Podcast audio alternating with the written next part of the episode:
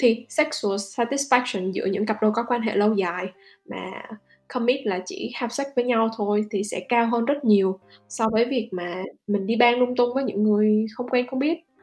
Đúng vậy, đến đây thì ờ, các thanh niên hay quẹt Tinder để tìm sexual pleasure có lẽ cũng hơi nhột.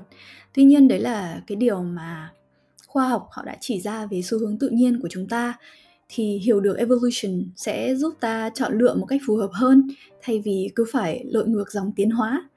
Tương tự thì việc make up nó cũng như vậy. Phụ nữ có thể chọn chiến lược make up được các thể loại pop culture định hình như là phải sexy, phải hot, phải lồng lộn. Nhưng mà các bạn cũng có thể để ý đấy là cách make up mà chúng ta chọn để hấp dẫn người khác giới ấy, nó sẽ hướng anh ta tới cái reproductive strategy nào? Bạn muốn tỏ ra selective và đòi hỏi anh ta commit, hay là bạn muốn tỏ ra dễ dãi để anh ta thấy không thể cưỡng lại một món hời và sẽ chuồn ngay khi có thể?